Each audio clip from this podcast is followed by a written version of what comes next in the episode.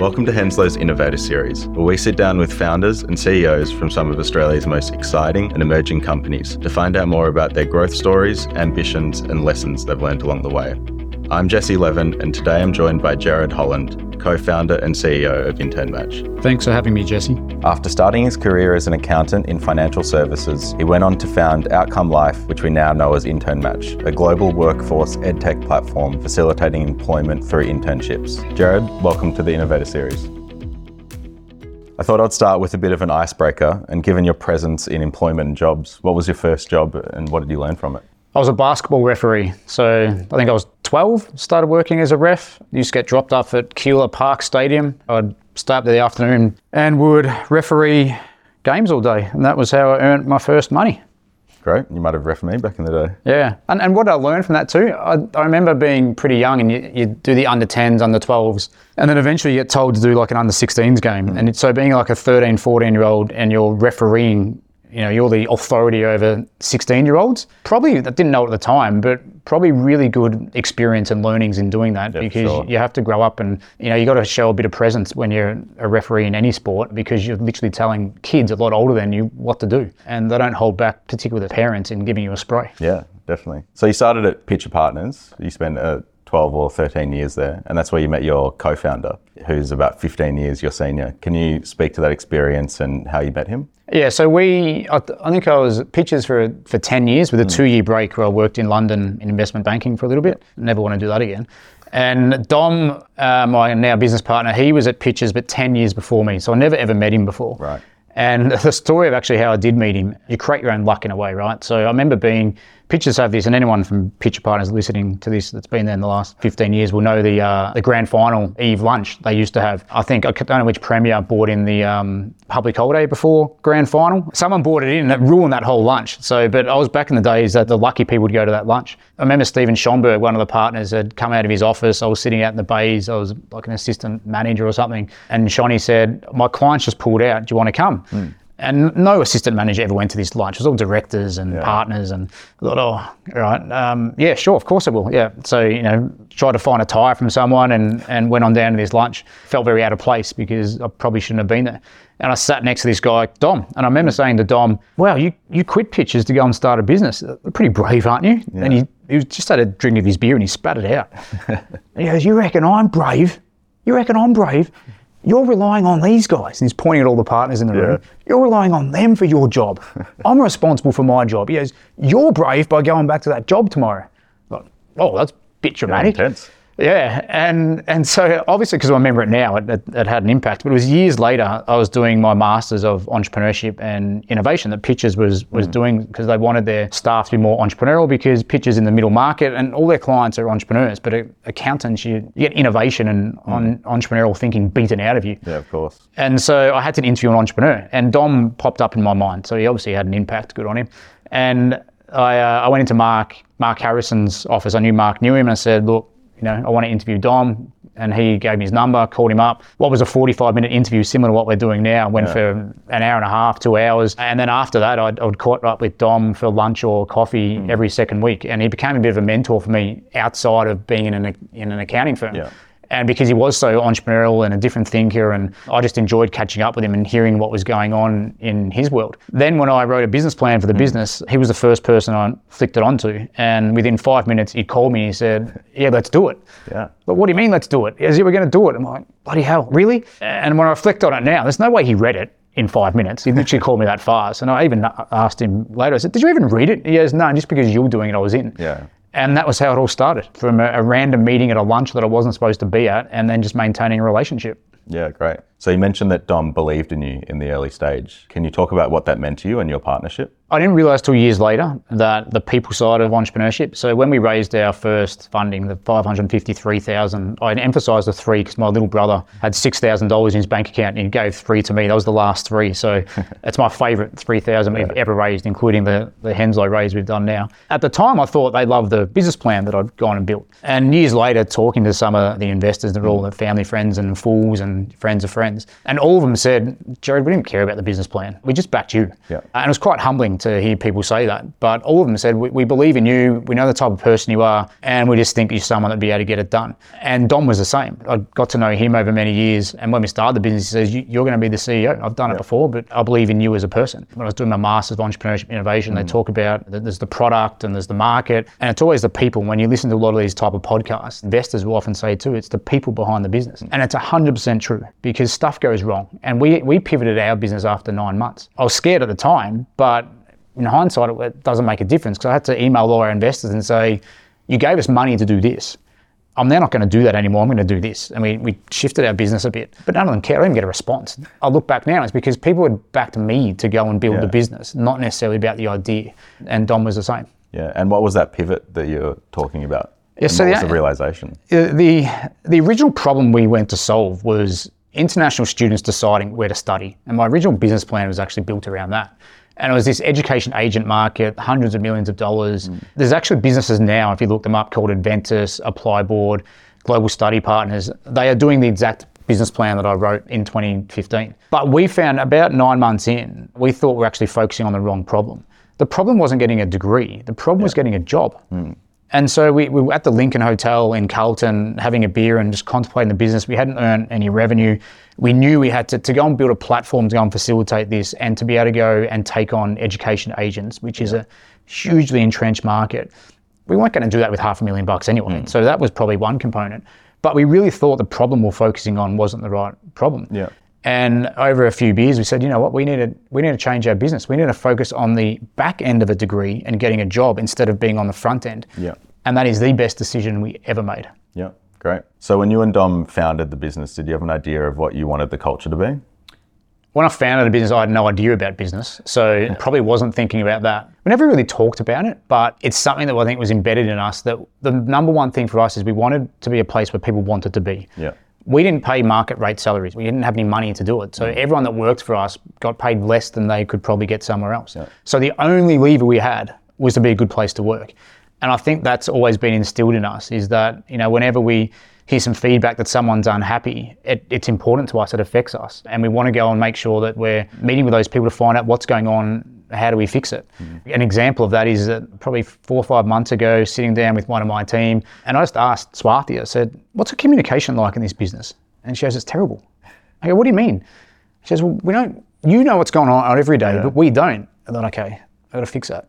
So now every single Friday, I do a video and I send it out to all staff. We call it the match report. So to begin with, we want to make sure we have a great place to work. That's been instilled in us still now because to me, if we become known as a place that has a crap culture, that's just devastating. Like Yeah, that's course. probably the last thing I want to be ever want to be known for. It's hard to build a really good culture. It's easy to lose a good culture, but it's something you need to be conscious of and thinking about. And to be honest, I, particularly in the early years, Dom was the one that probably really drove our culture. Yeah. I was much more outward facing, and Dom was, you know, very much looking after staff and spending time with them, and and is a bit of a joker, so trying to make it a fun place. Yeah, great. And and now as you've grown your team to 70 or so people, how are you looking to maintain the culture? Yeah, so it, it's hard as you grow. We got warned about that as we were growing the business. We've got a global team now. So, how do you have the same DNA of the business in different locations? We've just flown our manager from Canada to Melbourne for three weeks just to spend time with our Melbourne team. So, Satera can take that Yeah. back with her. But it's a real challenge as you're adding lots of people to the business because you go from a startup where you know everyone mm. and then you move into a scaling up business where someone's got to think about everyone's name.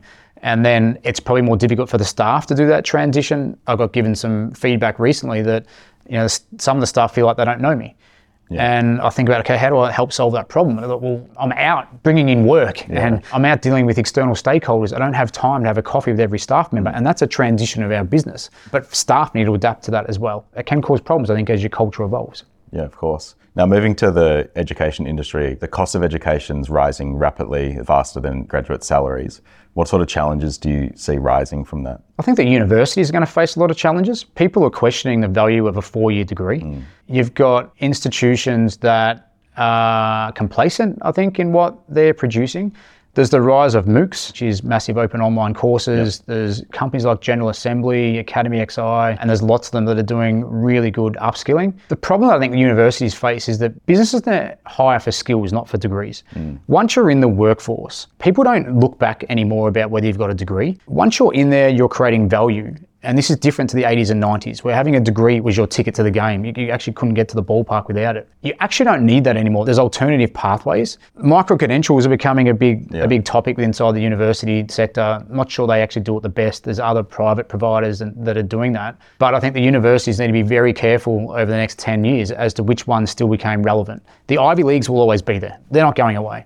You got the next tier as to whether spending eighty thousand, hundred thousand dollars on a degree hmm. Is worth it. In the US, there's less people at university now than there were in the eighties. And you look at the US is worse, right? Their debts, uh, Yeah, of people coming out with two hundred thousand dollar debts, then can't get a job. So if that's what the scenario is, why not just go and do some upskilling in a boot camp for a few thousand dollars? Go and get your first job. Maybe never need to go to university. And I think it's going to be interesting over the next ten years to watch that. I think one of our biggest clients in the future is probably not going to be universities. It's going to be organizations that are providing upskilling for specific skills that are required. We then bring our process in place to introduce them to the workforce and we bypass it. I mean, we'll always work the university sector, but they're not a core part of our business in five or 10 years' time. And do you see more industry players like the Google certificate putting out something like that to bring people in? There's heaps. EY is doing it, Google's doing it. Every single day you're hearing about some of these big corporates that are introducing effectively their own university, at their own qualifications. I mean, Google came out maybe 18 months ago and said you do a six month course with Google on software development mm. and they will hire you as a software developer. So you can go and do four years computer science. Yeah. Or you can go do the Google Academy and get a job straight away. Mm. I mean, which one are people going to do? So I think I think corporates have got fed up with what's being produced by the, the university sector in that people aren't job ready, graduates aren't job ready. And so rather than trying to tell the universities you got to do this, you got to change, they've said, well, let's just take ownership of it ourselves. That's a really interesting dynamic that's playing out. Yeah, definitely, definitely. So you just got back from Africa after spending a few weeks there. Firstly, how you feeling and what were you doing there? I was more jet lagged on the way in there. I copped, uh, I copped it. The first dinner, I was trying to listen to what people were saying. We had a very packed schedule. So from a business point of view, we, we went to Rwanda, Ethiopia, Kenya, and South Africa, moving all the time. Like we had over 50 meetings with governments, the large NGOs like the MasterCard Foundation and Yeah. Michael and Sue Dell Foundation, meeting with universities, boot camp providers, meeting with actual talent there as well. The talent there has blown me away. From a business perspective, it was absolutely incredible. Far better than I thought it was going to be. There was not one meeting that wasn't overwhelmingly positive. We're now getting chased by governments and NGOs for when we can start getting activated. So there's probably too much interest for us that we've got to work out where we want to be first and which countries we're going to in, invest in first. From a personal point of view, I said to people when I was over there that I feel almost embarrassed Yeah. because my perception of Africa was so different to what it was. We've been working with the Mandela Legacy Foundation and Zondwa, who's Nelson and Winnie's grandson, for almost two years hmm. because we were working during COVID in setting up our program. And it was the pandemic that has enabled this opportunity. Yeah, of course. We didn't meet Zondwa for two years. We're doing it all over Zoom. And eventually got to a point where we're ready to jump on a plane. And I didn't want to go until we had our model right that we're ready to scale. Hmm. And the point was now to actually get on a plane and to go. But going to countries like Rwanda, you have this vision in your mind, and Yeah, it's, it's all influenced You by do. the movies, by the news. It is probably the most cleanest city I've ever been to in my life. The last Sunday of every month, they have cleanup day. Wow. Every single person, including tourists, do it for four hours in the morning, has to go outside and clean. The place is spotless. The roads are amazing, infrastructure is fantastic, the people are incredible. It's this vibrant city that since 94 post genocide, they have just built this amazing country with really resilient people that are determined, motivated. Addis in Ethiopia, 120 million people. Their university system has worked for the last 15 years. Hmm. That 70% of people must do STEM. So Wow. you got 15 years, a population of 120 million that have all been studying STEM. Now, there's not enough jobs in Africa, right? So everyone knows that unemployment is, you know, 60% for youth. It's crazy. But it's not that they're not talented people. They just don't have the jobs that are there. So when we arrive on their doorstep and say, well, we'll bring you international jobs, and even better, your kids don't have to leave. They're going to stay here.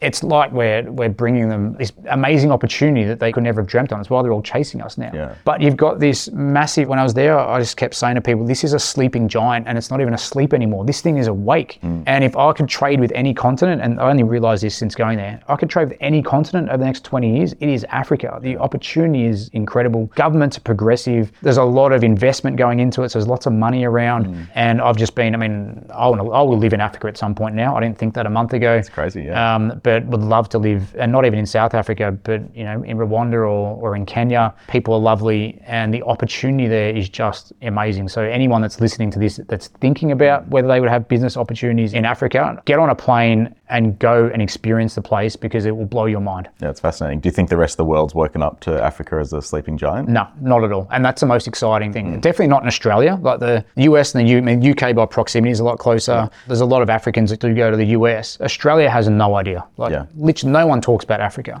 And I think that's the exciting thing because people haven't got onto it yet. And I still feel like we're an early adopter. Mm.